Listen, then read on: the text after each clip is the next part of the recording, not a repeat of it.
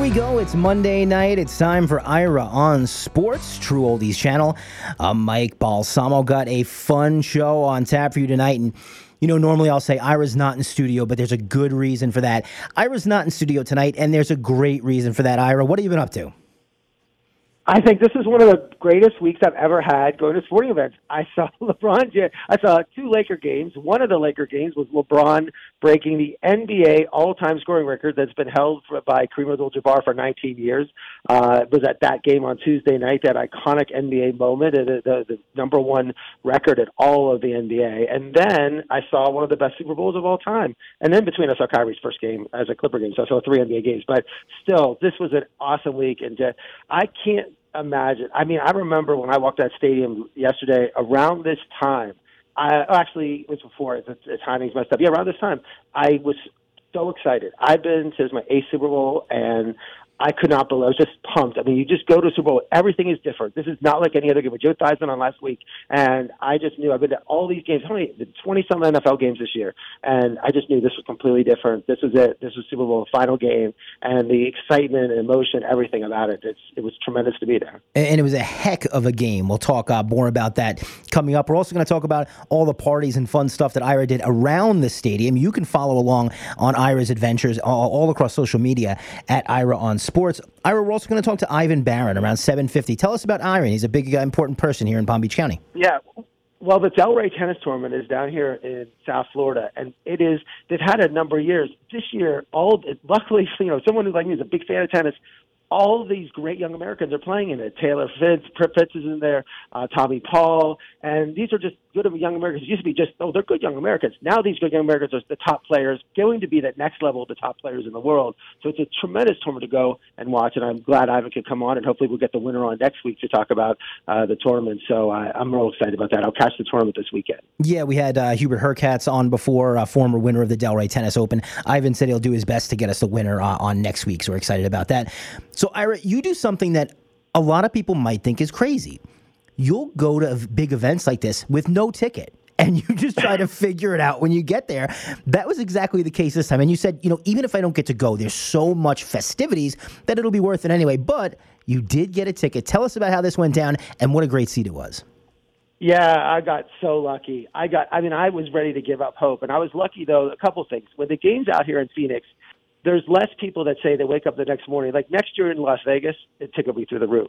But what happened is the tickets never shot up. They actually the t- ticket prices dropped as the week went on. Now they just leveled out at a certain level, but there wasn't like in that Philadelphia when I was there two weeks ago where they just shut up because it's not like people wake up like in LA last year. People wake up in the morning and say, you know what, I want to go Super Bowl, and they go, you know, that type of thing. Here they can't do that. They're here. It's Arizona's a smaller town, Phoenix a smaller area, so it's hard to get flights in here. So the people, it was what it was, and I noticed during the day in the morning there were a lot of tickets out there, but I kept asking my friends like, you know, can you help? Who is this or that? Because it was still online with the fees. The fees online are like was thirty percent to pay. So there was a lot of issues, you know, in terms of the cost, and also I wanted a good seat. You know, I just wanted to sit a good seat. And I'll tell you, my friend Terrell, I got to give him credit. He's just a shout out to him he I would he says, look, I have a buddy who has two tickets. I found another person would buy one. He goes, and it's in the club. It's ten yard line. You know how much I love that club seat in the in, in the State Farm Stadium in Phoenix. It's a it's amazing, great view. The club is great. You can see all the celebrities walking through the club, and it's just it was like, oh my god, I couldn't believe it. And I paid just a little bit more than what I would had to pay to get in for the Philadelphia game two weeks ago. So this was like I mean, it was a great deal, and uh, it was way under. It was like a two thirds of face, or almost like a half of what face value was.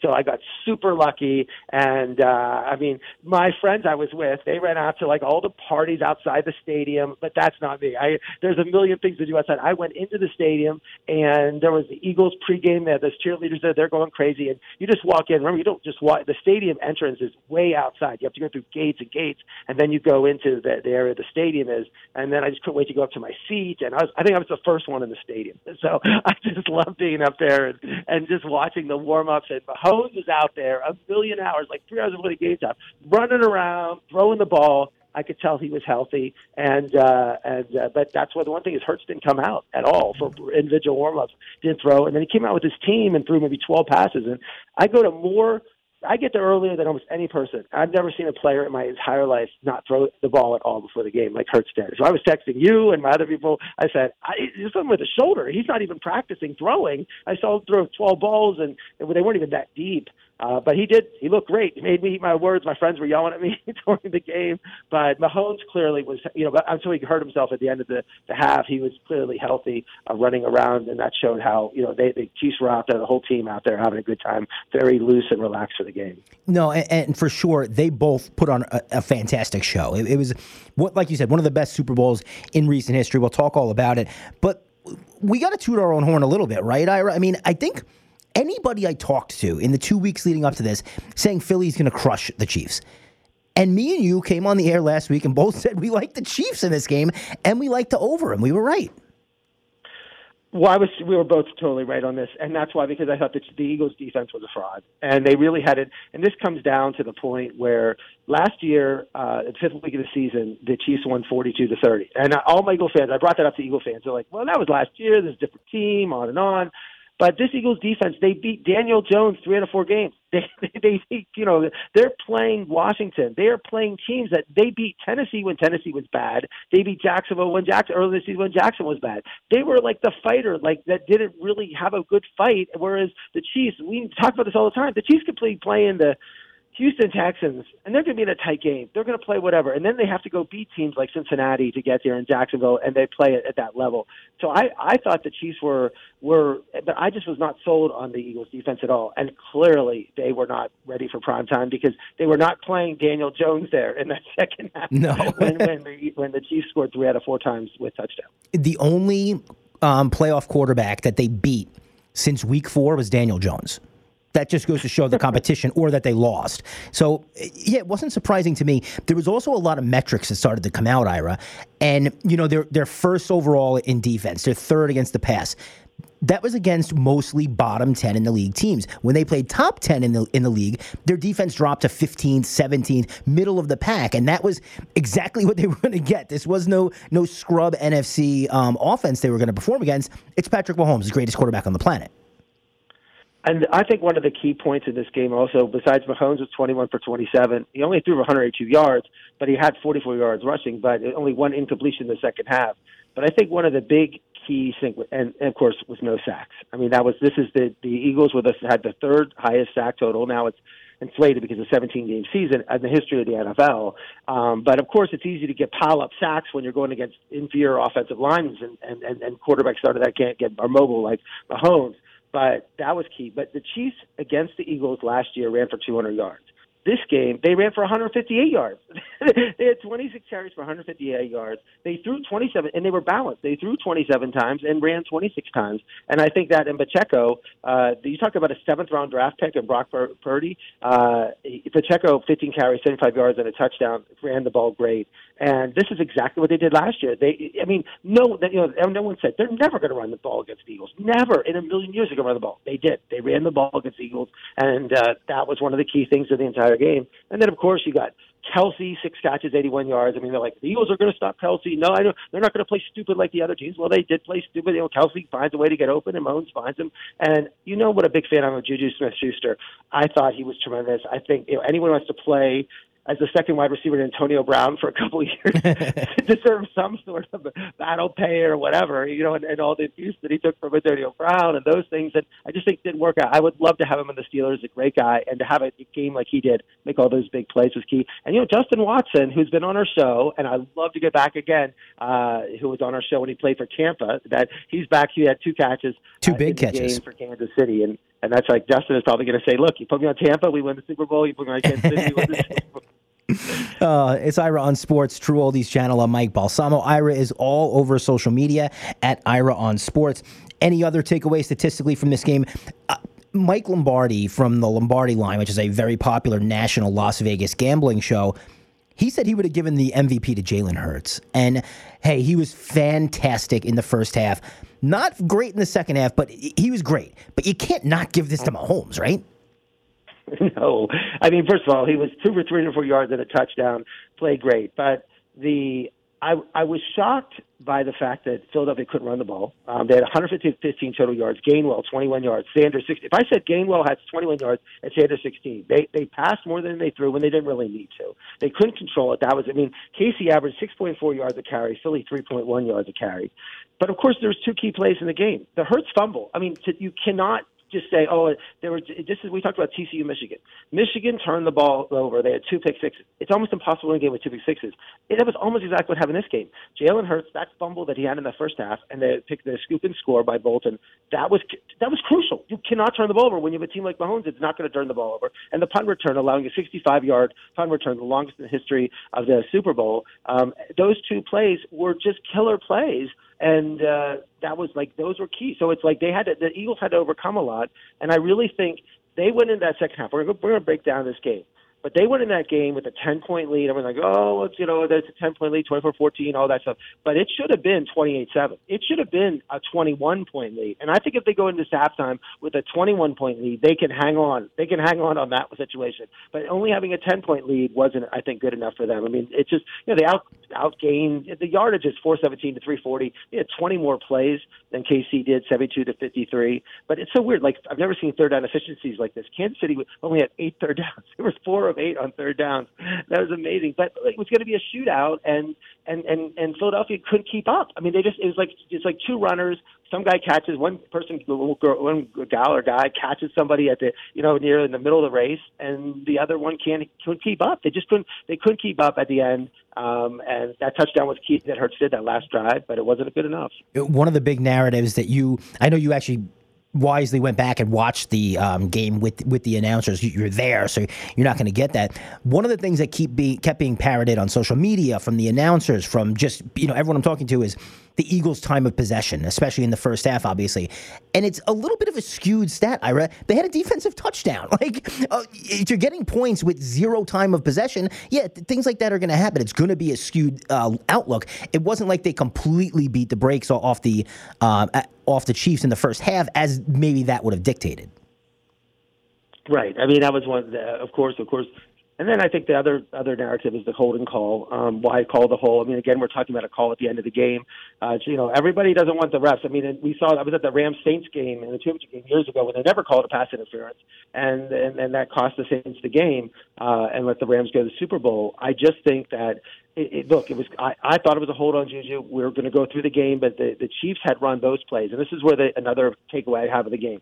Andy Reid, his play calling, you had to get the ball within the goal line um, you know, twice uh, in the, with the five yard line and run plays. They had one to Toney and one to Moore, and I I watched it on my my you know I took the video of it. because It's on Ira on Sports. It's I had to watch it a bunch of times. I could not believe how open Moore was. I'm like, what is the defense doing? I mean, they're just letting the wide receiver run one way and run back that was amazing. It was it would totally out scheme Nick Sirianni um, completely. I mean, he just totally. I mean, it was it said the whole narrative going in was Sirianni was fired by Reid. He's going to show him you don't fire me. But clearly, I mean, Sirianni that that was ridiculous in terms of how that defense was set up for that. But on that play, Juju ran that same route where he cut in and then cut out and uh, and and was uh, and was uh, was grabbed by the Philadelphia defensive back and and who admitted that he grabbed him and grabbed the jersey I don't. I, I just. I feel like that was a call they had to make because it was going to be a touchdown. Mahomes had only missed one pass all second half. He completes that, and I think if as an Eagles fan, you'd want them to score there because then it gave you time to go back and and score. But I, I think at that point, I, I really, I'm I, I don't know where I think it's 50-50. I think people said, "Oh, but it would be better to have the game." You cannot write football games to just to create a narrative that you like. I mean, it's what it is and what it is. That's what we love about sports. If you want that, then go watch a movie. Go watch it. You know, I think we're so used to these things being movies. That's what the essence of sports is. That was a penalty. He grabbed his jersey. If he didn't grab the jersey, Juju would have scored a touchdown there, and then they would have. Then the Eagles would have had the ball. I, I just I think it was the right call. Bradberry admitted after the game it was a hold. if the player, you know, if the player in question says, "Yeah, I messed up there. I wish they wouldn't have seen it." Th- that's all you need to know. That that's the the only answer there. I know there's a lot of uh, very upset Philadelphia Eagles fans today, but but that's the reality of it. I do have to ask you a question because this it seemed like a Philly home game. What what was the the ratio in, in the stadium there? Because the Chiefs were getting no applause, it seemed like, but everything pro Eagles, the place erupted. I was on the Philly side, and um, so I it was sounded louder the Philly Philly. Uh, if I was on the KC side, it was probably would be louder there. I thought it was more. I would say 60-40 Philly. I really thought the Philly fans were there. I mean, it was hard to tell on TV because the the seats because the Arizona Cardinals are red. They have red seats. So um, they they might look like there were more Chief fans there.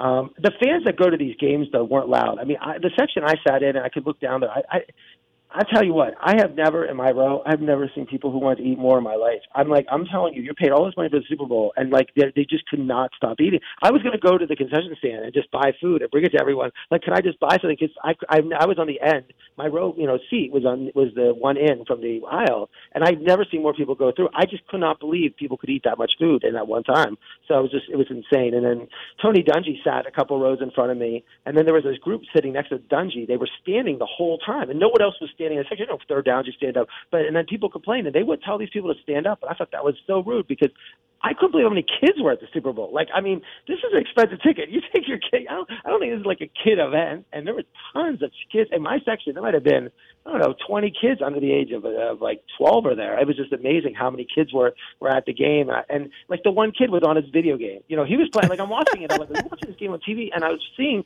you know, he's in front of me. I'm like, he's watching. He's playing a video game of the game instead of watching the game, which is insane. But we'll go from there. Hey, Pokemon doesn't rest, Ira. These kids got got to get their game time in. But he was playing a video game of the Chiefs. I thought it was the real game, and I'm oh. looking at it. I'm like, is that the game? That was, he was actually playing a video game with the Chiefs and Eagles playing his video game. And I'm like, just look up and watch the game. Don't play a video game that's playing right in front of your eyes.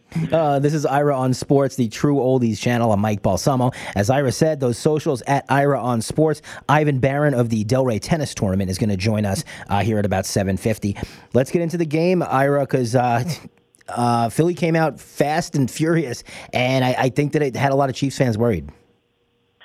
Yeah, I mean, this was KC won the toss but deferred to Philly, and, and I, I was next to a KC fan, and they're like, "Oh my God, don't give the ball to Philadelphia! They're going to run down and score." And boy, it had that. I keep going back to college because it was that the Georgia TCU game. It had that feel like 11 play drive, 75 yards. They had a third and five. DeVonta Smith first down. Hurts ran for 11. It was super. Hurts to Goedert for 13. Hurts to Smith for 23 on a broken tackle. Uh, Scott runs, and then then the third and three. Gainwell ran in for touchdown, but the call was reversed.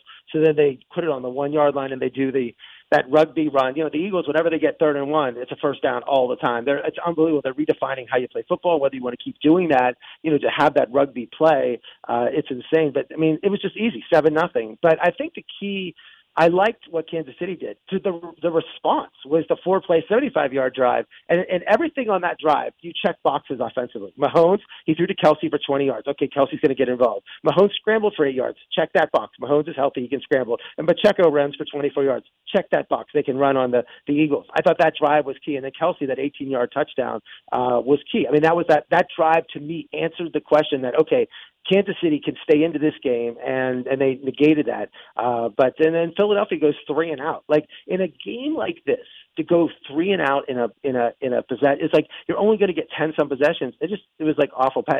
Pascal had a pass interference penalty, made it first and twenty, and then Hurts just threw the ball away at third and fourteen. But you know, we're just sort of like playing like tennis, like you know, hold and serve, hold and serve. And Kansas City goes down there, and uh, they almost. This is the one play they almost sacked him. Where Reddick, Haason Reddick came in and sacked him on the third and three. But you know, I was wondering if they would. It was a ball's up on the 28 yard line. Like, do they go for the field goal or not go for? You know, it's fourth and three. But I think the field goal was the right move. But Butker missed that. I mean, that was a terrible miss. You cannot miss a Super Bowl field goal that early in the game and leave the score seven seven. Yeah, not uh, not short ones either. This wasn't a 58, 61 yard field goal that was well within any kicker's range. Uh, just couldn't put it through. Did you know this? I, I found this stat. I don't know if I sent it to you.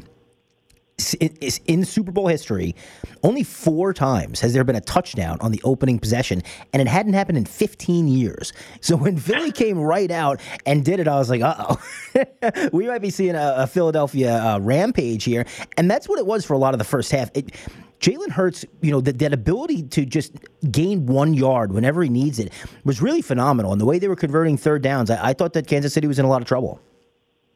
Yeah, I mean that was like on the next possession, Philadelphia five play, sixty eight yard drive, two hundred thirty two two minutes.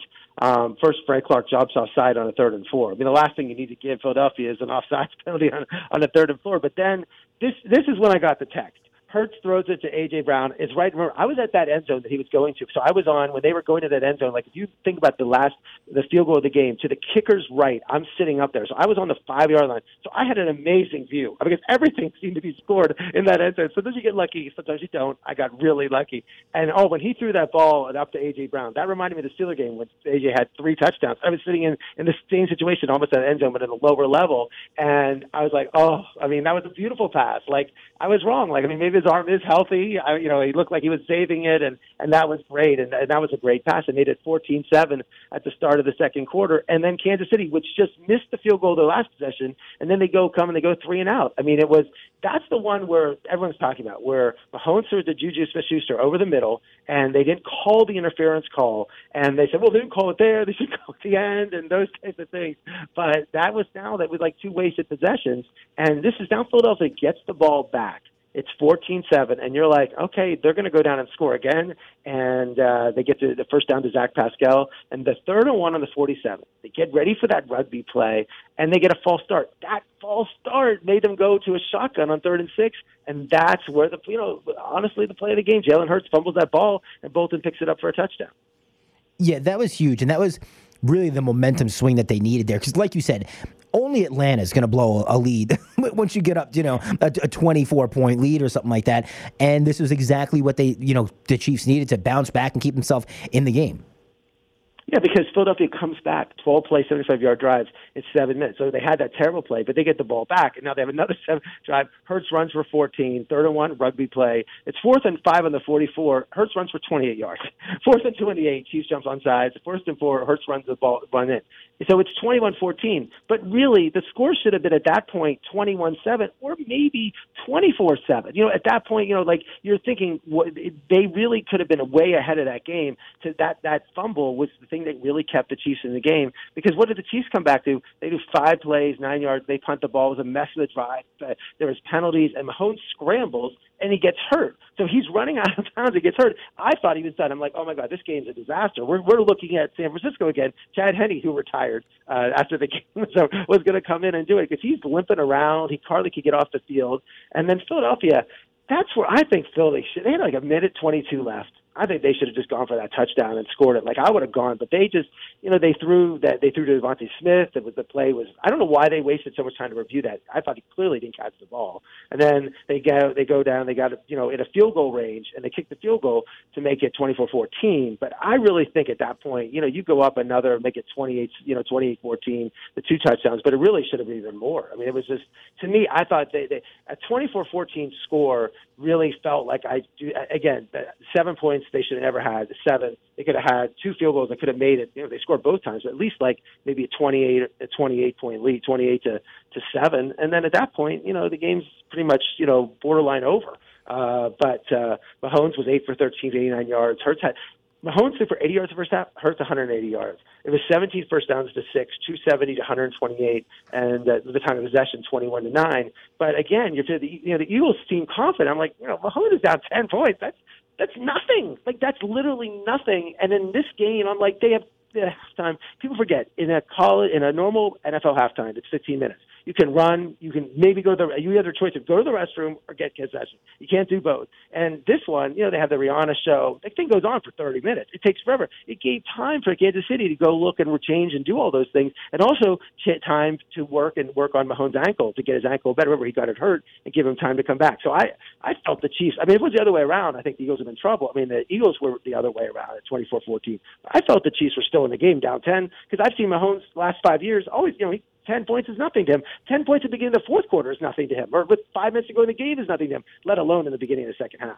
He thrives off being down 10 with a couple of minutes to go. It's 729 Ira on Sports. True Oldies channel. Mike Balsamo here as well. Social media anywhere at Ira on Sports. All right, Ira, now time for the most polarizing part of this entire game the halftime show with Rihanna. Oh, I thought you were going to talk about the the holding call. No, no, no. The, Rihanna halftime show was the most polarizing. So I thought it was pretty good. I mean, we've seen Maroon Five was terrible. The Weeknd was terrible.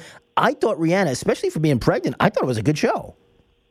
what I liked about the show is now, you know, it's it's. I watched it on TV and I was there, so I just watched it. This NFL Networks before we did this, I, I rewatched most. They did put the whole show on, so I got to see it on TVs, and it was very similar. Last year was a mess. What they did last year in LA was they had like an apartment house, and they had the the performers in like rooms of the house, so you could from out from the field see that. Now, on when you were on the when you were in the stands and looking, when they raised her up and raised everyone else high, then everybody could see it. It was like that was awesome because the stage was raised. So I really like the fact that you could see the stage. If you're a Rihanna fan, you love that. If you're not a Rihanna fan, you don't like it. I got texts both ways. Right after the show was over, I think ten people text me, "I love it." Ten people said, "I text, I hate it." No one said indifferent. But I mean, it's like I'm not a big Rihanna fan, and her music isn't whatever. But you know, if you like Rihanna, you liked the show, and you thought she was fantastic, and go. But I did like the fact that they did raise her up, and so people could see it, and they also got to it pretty quick. Um, I missed the whole thing about you know we didn't bring it before about the turf. Um, that was a big topic that people had talked about because I, after she was done, then I ran up to, to the to the uh, to the uh, club area, so I didn't see that people ran on the field to try to fix the turf. The one thing I'll say about this turf that's just weird, you know, they they put it outside and then it slides in, and I have been there for Steeler games. I've been there for I've three Fiesta Bowls. The roof has always been closed. It was open this time, and I wonder if the open roof had something to do with it. I was surprised they kept in. The weather was perfect, and the roof being open, I, maybe that had something to do with the turf being so poor uh, that the roof was open for the game. But I know Kansas City had played earlier in the year and complained about the turf, and other teams have played complained about it. But uh, you know, I think one of the things is that where they where the NFL marks and they, they paint the turf like it's all painted with stuff on it, and I think that's one thing that caused it. Do you notice in basketball for the NCAA basketball tournament when they put all the NCAA logo stuff and people slip on those? That's what happens. I think the same thing here in terms of you have a court. You know, you'd rather have a court with not a lot on it and just worn down, and and that that in a turf like this, I, it just yeah, I think it was an issue in the end. The league, this is something that I think the complaints are valid. The, the, the league should really not, you should have the best turf possible, especially if you're playing in a dome stadium. No, totally agree. And it's probably one of the biggest issues the NFL's had this year. It's always officiating, but this year, a lot of talk about these artificial turfs. Ira on Sports, True Oldies channel, Mike Balsamo here as well. Let's talk about the second half, Ira, because this was really. Uh, kind of a Jekyll and Hyde performance here from, from the Kansas City Chiefs. I don't know what Andy Reid said to this team, what he schemed. I don't know what they did to Patrick Mahomes' ankle, but man, they came out firing, and Patrick Mahomes showed why he is the best quarterback on the planet. Well, the second half, this was, I mean, Kansas City is, is to say they had the ball four, four times. Three times was a touchdown, and the fourth time was the field goal to win the game. Philadelphia had the ball three times. So, so, so Kansas City made a smart move deferring it. Three times they had a field goal, they had a three and out, and a touchdown. So clearly, if we're playing cards, three touchdowns and a field goal beats a field goal, three and out, and touchdown. Um, Kansas City, I think what they did that run game, uh, uh Pacheco and McKinnon three straight runs to begin that second half. Mahomes ran 14 yards. So again, he had that another. His scrambles were just as important as Hurts were. Uh, seven out of the ten plays on that first drive were runs, and then on third and one, Pacheco for a touchdown to make it 24-21. What an answer! I mean, to go there to get that ball in the second half and to say, okay, now we're back in a game. That really was a key thing, and that's where the Eagles defense had to come out, and they just could not stop the run. So I give them, you know, total total credit for that in terms of what happened happens. And then you know what? The Eagles come back a 17 play, 60 yard drive, almost eight minutes. This is the classic Eagle drive where they run, run. Third and six, Hurts to Goedert for 17 yards was key. Then it was third and nine, delay of game comes out, third and 14. Another amazing catch by Goedert on a fourth and one, a rugby play. And then it's first and 10 on the 19. And then Hurts was sacked an incomplete incomplete pass. And this was key. I mean, this this drive took so long that you're almost nearing now the fourth quarter. It's like where the the teams almost had the ball like one time each the entire uh, third quarter. Uh, the Eagles cooked their playoff. That's where they called a timeout. They gave a timeout. You cannot blow a timeout, and that's where they said if that was Mike McCarthy, we'd be killing the Cowboys and killing McCarthy. How can you not get? How could you waste a timeout to get a play in? That's what it is. I watched it again on TV. That's why they called a timeout because they couldn't get the play in on time, and that was a timeout. If they had that at the end of the game, that would have given them an extra minute or forty. Probably they would have had a minute at the end of the game if they had that timeout. And uh, then Bolton made the tackle. I think the key tackle because he he made tackled Gainwell before short of the first down, forcing the Eagles to kick the field goal. So instead of them going up by you know ten, it was 24-21. They was 31-21. It's now only 27-21. I think a six point lead instead of a ten point lead going into the fourth quarter. That was crucial. That Bolton tackle, the the wasted timeout. That's where Philadelphia. That that was to me that was a stop. They dominated that drive. It was a classic Philly drive, and Kansas City stopped them there, made it 27-21 uh, at that point. Yeah, and what you say about the timeouts is, huge, and especially second half timeouts. Even when the Chiefs lost a timeout um, due to uh, uh, what's it called, trying to coaches challenge the, Goedert catch. I was like, that that might come back to haunt them. This is not what you want to do. So going into the fourth quarter here, you're thinking, all right, oh, at least I was. It's Patrick Mahomes' time, and I was getting excited.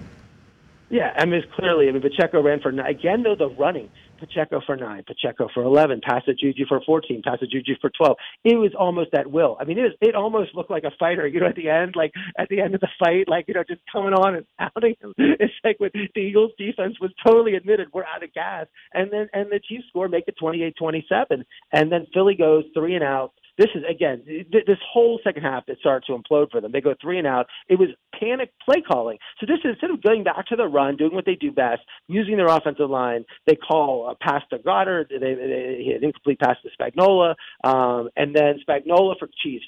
What a call! You know, you talk about Spagnuolo and these big calls that he has to do at the blitzes. He had Willie Gay blitz, forced Hurts out running sideways, and that was it. I mean, that was that it forces them to punt, and it was only their second punt of the day. And what kind of punt was that? Yeah, not what they wanted here. And then you know, a lot of people are, are, are, ripping the Giants today for giving up Kadarius Toney for basically nothing, and he ends up coming up huge here on the biggest uh, biggest spotlight unbelievable. Uh, 65 yards, the longest punt return in the history of the Super Bowl. And it, it, he started out, he broke three tackles. And when you break out three tackles, and I got to give Chiefs credit on their on their special teams. No clips, no whatever. They stayed. And I thought there was a point. It looked like we talked about rugby running. It almost looked like rugby. He had like eleven players in front of him, and he was just trying to figure out how can I get to the end. You know, somebody from the Chiefs should have just picked him and just carried him to the end zone because he was just going down there, and he got you know stopped right on the uh, you know right at that point, and that was uh, you know and that that was just an amazing in terms of getting right down there. Um, and I think that was like that was that was key to go to leave yourself you know third and four. Now remember the last time the pass to Toney for the touchdown, it was third and three, and they threw that no one in, you know to do the we talked about the whip play where they, where Toney ran one way, ran the other, and this play the same thing on the other side. Moore ran in and then ran out. No one covered him. So and for a touchdown to make it 35-27, three straight touchdown drives pretty easy. You know, the third one was easy because they only go like five or six yards. But for the you know for the Eagles to give up a punt return in that position, you just you can't do it. You can't expect you're going to win the game when you give it 65. You know, you could do it maybe the first half when it's the first play of the game. You cannot make a mistake like that and you know give yourself now down eight points.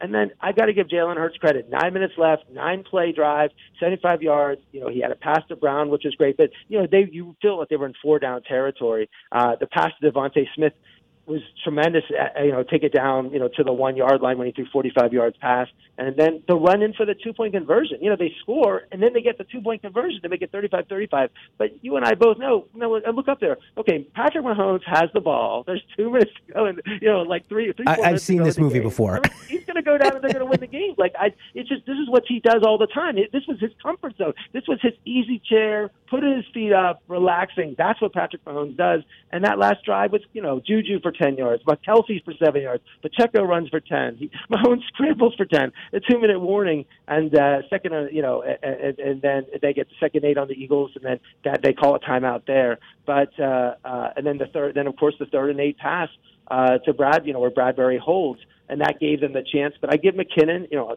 ton of credit you know, when when they get the ball, he knew to fall down, knew to give himself up, knowing the game's over. How many running backs have we seen who would run in to score that touchdown in the Super Bowl, but smart enough to stop and say, we're not going to give them a chance. We're going to make them burn all their timeouts, uh, and then we're going to kick a field goal to win. That's just the coaching, the ability. The Chiefs play all these close games that was crucial. And Mahomes scrambled was was tremendous too in that. You know, just when he ran out, that was a that was a great scramble. I watched that get on TV. I can't believe how the Chiefs were just chasing him down. You know, with a, with a, on one leg running. It was just it was a great drive. But we've seen him do that time and time and time, just like Brady, just like Mahomes. That's what we saw, and that's where they kicked the field goal, leaving the Eagles with 11 seconds to go in the game, really a no chance at all. And then I thought it was Gainwell. They kicked off to Gainwell, and he ran the ball, wasted another five seconds, at least catch the ball, and then they try that last play of the game that Hurts does, and he threw it like 30 yards. The whole people I've been telling people there's something with his arm, and if anyone saw that last play, he threw the ball like 30 yards. He couldn't even get even close to the end zone.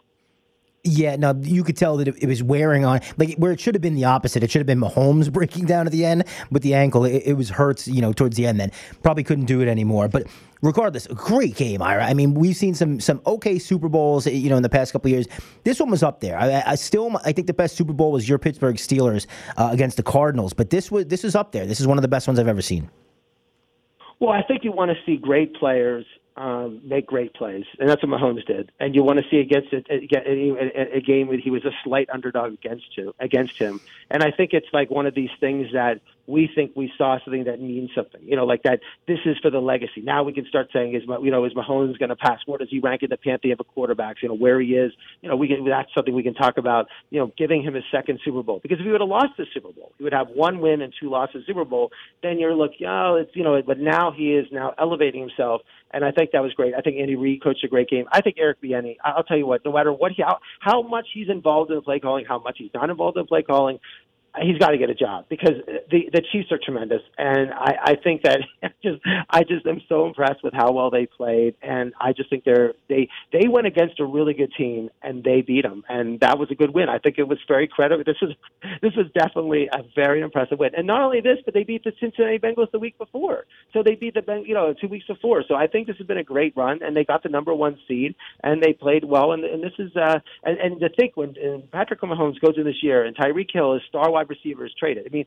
the last time they played, Tyreek Hill had 200 yards receiving against the Eagles. He doesn't have him, and has to use Juju and and, and Toney and Marquez Valdes Scantling and all these other and, and, Isaiah Pacheco at running back, who's a seventh round pick, and Jerick McKinnon. All those players. It, it, it's just it was Mahomes and, and an offensive line that did great, but who works with. I, I just I'm impressed. I thought Kansas City Andy Reid coached a great game, and I think the defense that play that Bolton first of all the scoop and score was key, and the play that they held the Eagles to that field goal and not give up a touchdown. It was that was key, and the, the defense played just well enough to win the game. Whereas the Eagles' defense did not play well. They played terrible in that second half. Right after Patrick Mahomes' first Super Bowl win.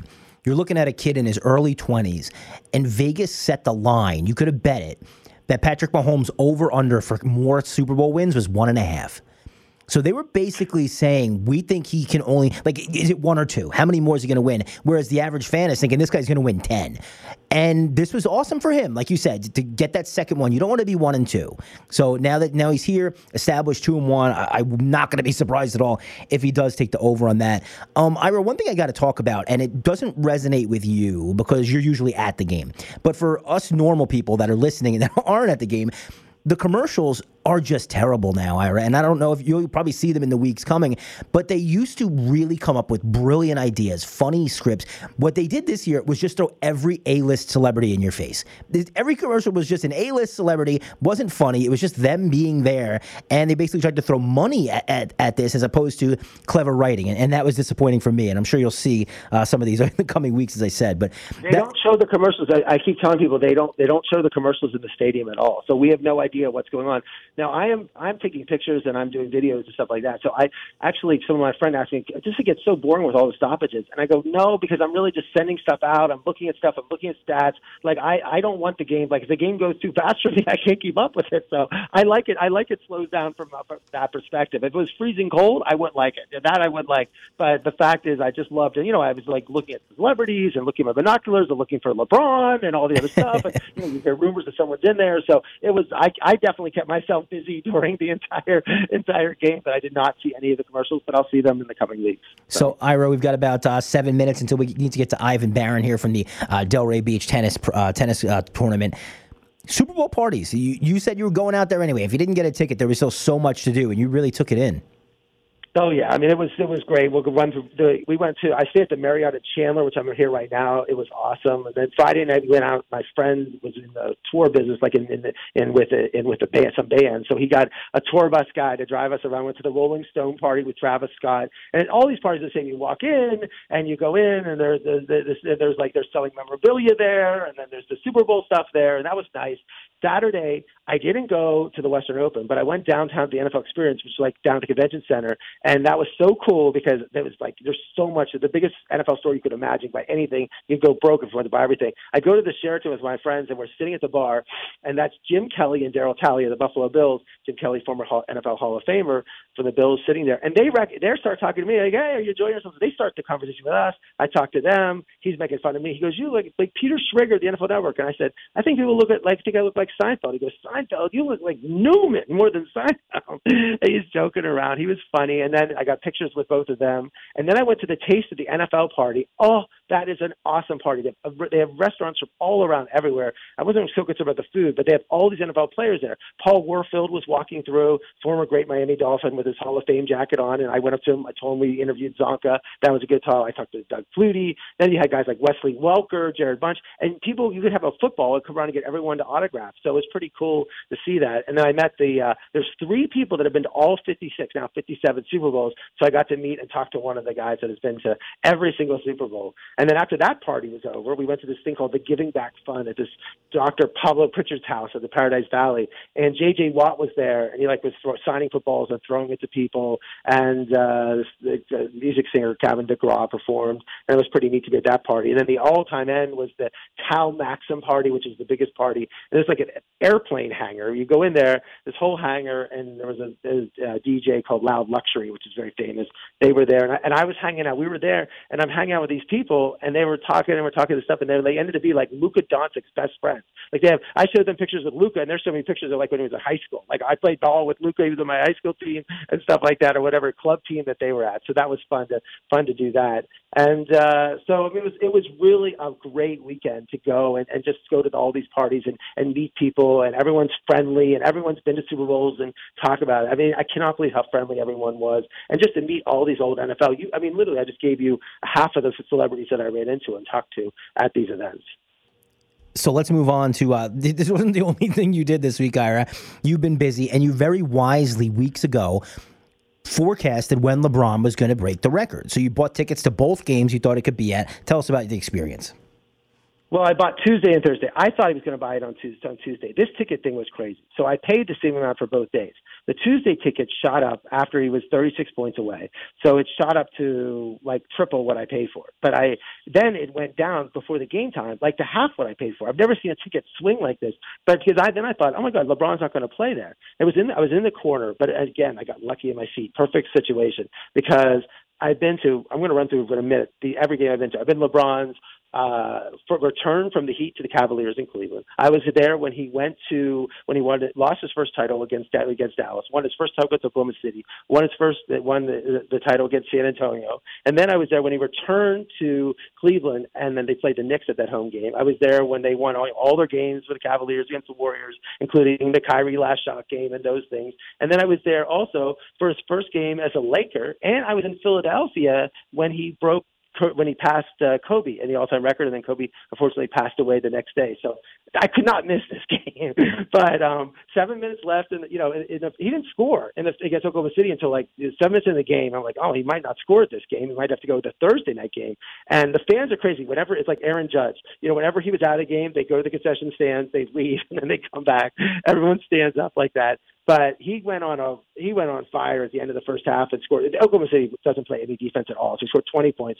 Third quarter starts, he had two free throws, a three point, a two point shot. So he's eight away. He sits down for a little bit, but when he comes back, it was just like it seemed like he scored in like a second. He got he gets a lay, Westbrook threw him a layup, then he had another layup, and then he's coming back down again, all within a minute. And I'm like, I took videos of those shots, and I said, I want a picture. I want a picture of his final shot, and I got it perfectly. I was right on his left side when he did it, and the shot reminds me of Jordan's last shot that I took in Utah from the corner, like from right above the foul foul line. It was like a perfect view, and and he did it. He raised his hands, and they walked around, and it was great that Kareem was there and Adam Silver, and they stopped the game for the presentation, which was pretty cool. Um, and then you know that that was just pretty neat. His family was all there, and then but Thursday was cool too. So he did play Thursday. My ticket was worthless. The one that I bought was where I, I I've actually bought the ticket next to me for like nothing, just so, so I could take a friend there. And uh, that that game was completely worthless in terms of goats. But he announced that he was going to do uh, they were going to do a presentation. So people thought it was at halftime, but it was before the game. So hardly there weren't many people at the fan at the game. And then he comes out, they give him this award, they give him the ball, you know, all this other thing. His family was there, Kareem was again there, James Worthy did the thing. So it was pretty cool. And, and LeBron gave a great speech. You know, his speech was more that the best gift he ever, you know, that ever got was his mom gave him a basketball. It was like three years old. Like, what if he gave him a baseball or a football? He gave him a basketball. If he didn't give the basketball, maybe he would never been a basketball player. So he and he said, I I held that basketball. I wouldn't let that basketball go. For you know, his mom said, like he would not leave the basketball. He grabbed that basketball all the time, everywhere he went. And thankfully, he you know he got a basketball because now he's you know, one the first or second best player of all time and the all-time NBA leading scorer. So that was so awesome to be there for that game and to see that. And uh, I caught Kyrie's game on Wednesday for when he was in the middle of the trade. And the Mavericks played the Clippers. Yeah, he, uh, he looked pretty good in that first game. Luka didn't play, so that helped uh, kind of ease him into the role. Want, want to talk uh, just real quick about what happened here at the at the trade deadline because I think most people woke up on Friday morning and absolutely had their mind blown that Kevin Durant was heading to Phoenix. Yeah, so I'm at that game on Thursday, and uh, actually I was at that game on it was Wednesday. It was Thursday morning, Wednesday night. So I leave the game, and I'm driving back, and that's when it came down that Durant was traded I, I was a shocking move. I mean, it, it was like the Nets had offered Durant to the Suns for the same deal. But the way this happened is Ishbia, the guy, the new owner of the Suns, it, uh, the Super Bowl played a role in this because they wanted Robert Sarver out as the owner. So they fast forward Ishbia buying the uh, the Suns for four billion dollars. So they fast forwarded. So he became an owner much earlier than he normally would. But they didn't want Sarver to be the owner of the Suns when the Super Bowl was here. So they pushed this this Ishbia through. And of course, he paid four billion, made every everybody the owners the other team. If someone buys your car for a zillion dollars, and everyone else's car goes up in value. So they made him, it. and then he he pulled the trigger on the deal. Four first round picks, uh, Bridges, Cam Johnson uh, for Durant, and now they have Durant, they have Booker, have Paul, and they're the favorite to win the NBA title if LeBron comes back and healthy. Uh, what a trade! I mean, an amazing trade, and, and the whole Nets experience was. We've talked about it ad nauseum. It was a disaster, but that that was the Suns now have positioned themselves if they're healthy. Booker's missed most of the year. Uh, Durant's been hurt. Um, Paul's been injured, and that's the key with the playoffs is you have all these teams. And then Mike Conley going to Minnesota from the Utah Jazz was key, and the Lakers added D'Angelo Russell and Malik Beasley, which should help them. But they're still three back. I mean, I'm I'm under the opinion that you have about ten teams in the West, and all of them could make the finals. That's why I'm excited for the Western Conference Finals. I think it's wide, wide open in terms of these teams. Uh, Denver could, you know, just because the records don't matter. Half these, these teams don't play with the same players, so you have to look at other things.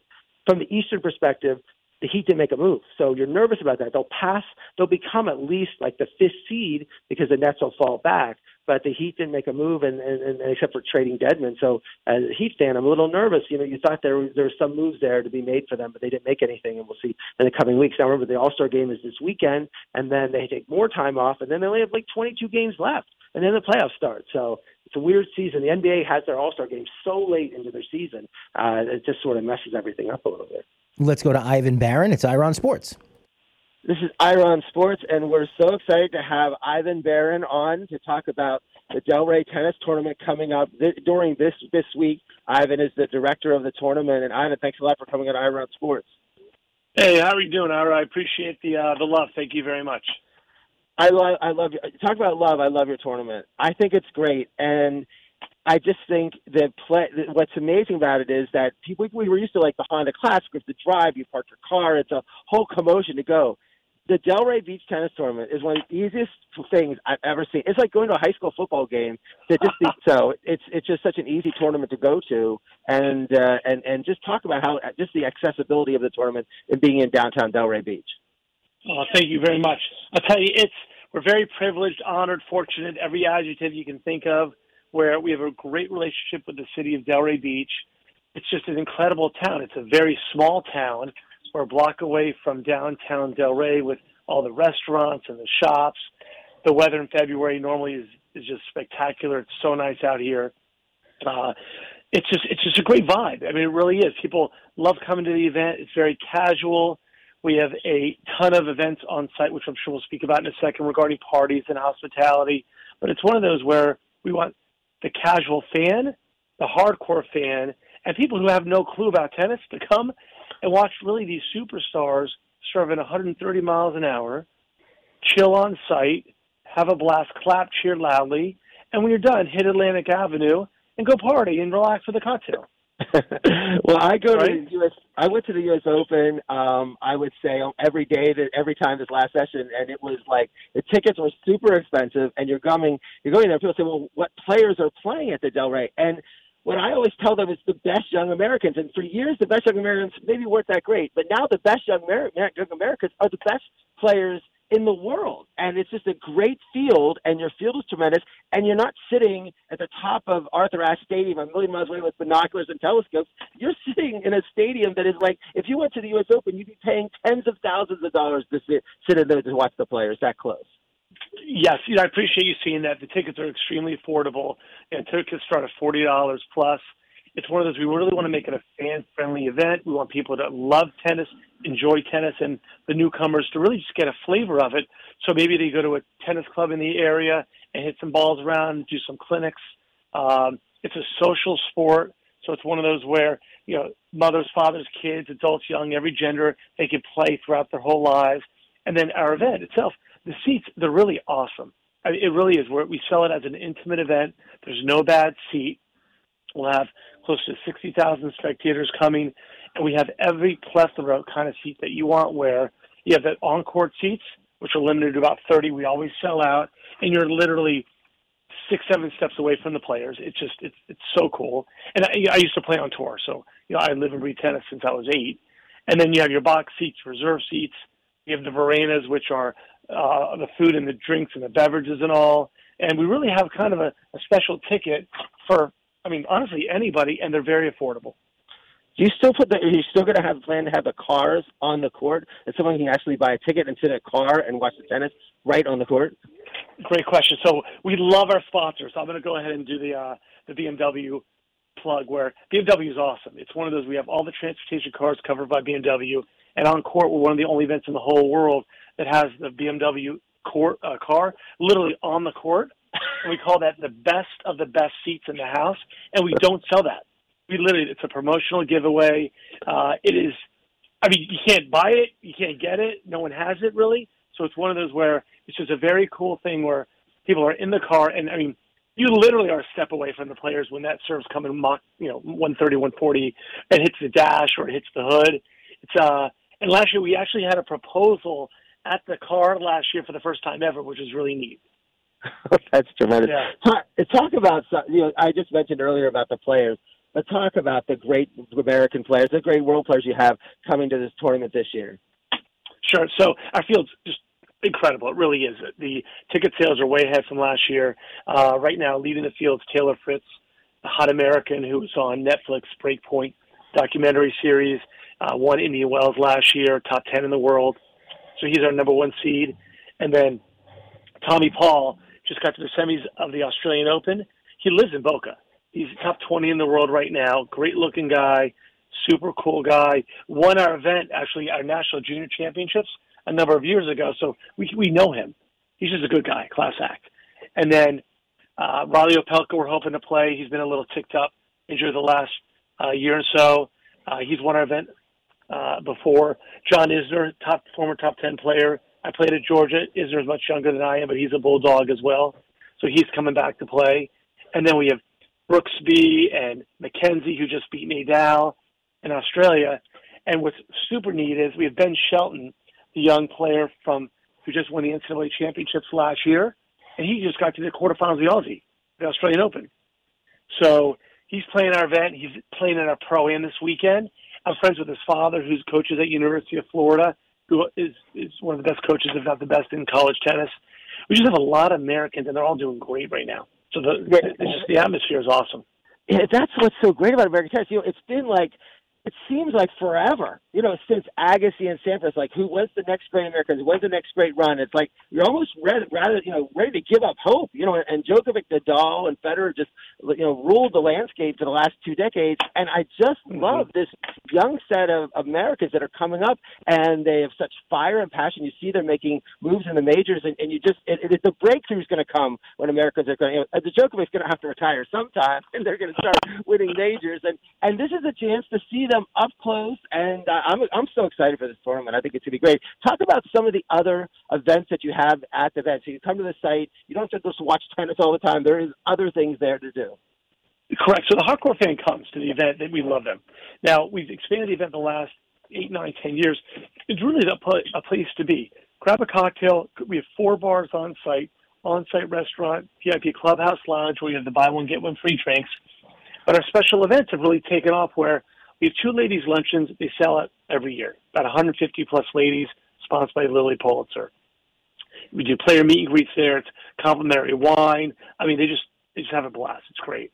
And then we have a game set pour event, which my brother's taken over these tasting events where that's on the second Friday night. And that's already sold out. We have 350 people done. We have about a dozen restaurants that uh, locally provide food, beverages, and the majority really are non-tennis uh, enthusiasts.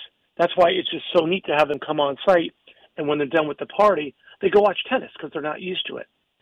Another party which is brand new is called Tacos, Tequila, and Tennis, which is we've we're already about 200 people sold.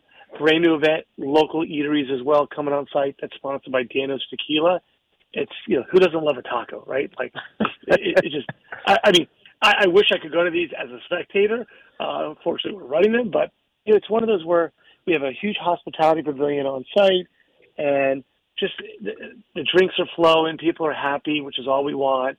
And then we have tennis too, which even though that's who we are, it's also kind of in a way sometimes secondary because people just like to come to the site and, and hang out and um, and enjoy. Fantastic, fantastic. So, um, Ivan, tell people how to get tickets and, uh, and and and come down to see this great tournament, which I which I've liked. I found it. I we, we've had on our show uh, Francois Tiafoe after he won the tournament. We had Hubert Hurkacz after he won the tournament. So uh, hopefully, whoever wins this tournament will get him on in the following week uh, to talk again about the great tournament. Oh, that'd be great. Well, a couple things. It's yellowtennisball.com. I can go to our website, yellowtennisball.com. Tickets, parties, special promotions. I, I would be remiss if I didn't mention we have senior days. We do we have thousands that come on Wednesday midweek. We also have senior days for the Legends event, which is opening weekend, which I didn't mention. We love the Bryan brothers, the best doubles team of all time. Jensen brothers, you know, they're just flamboyant uh, characters on court. Jan-Michael Gambill won our event in the past. Sam Querrey, who won our event. So we have a lot of past champions, even playing opening weekend with our Legends Friday through Sunday. Um, we have Kids Day. USTA Florida's hosted a Kids Day. We're sold out of that event as well with 100 kids.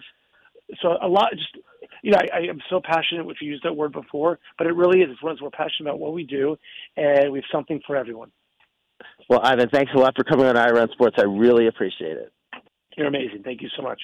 This is Ira on Sports, True Oldies Channel. I'm Mike Balsamo. And Ira, we've been witnessing greatness here in South Florida all season long. The FAU Owls men's basketball team is phenomenal 24 and 2 right now, ranked number 20 in the country. They've never been ranked in FAU history. And we've been sending you to games all season long, thanks to the Robes Law Group. And of course, through you, you can get tickets to the last game of the season that we're going to have. It's coming up on the 16th before they head off uh, to the NCAA tournament.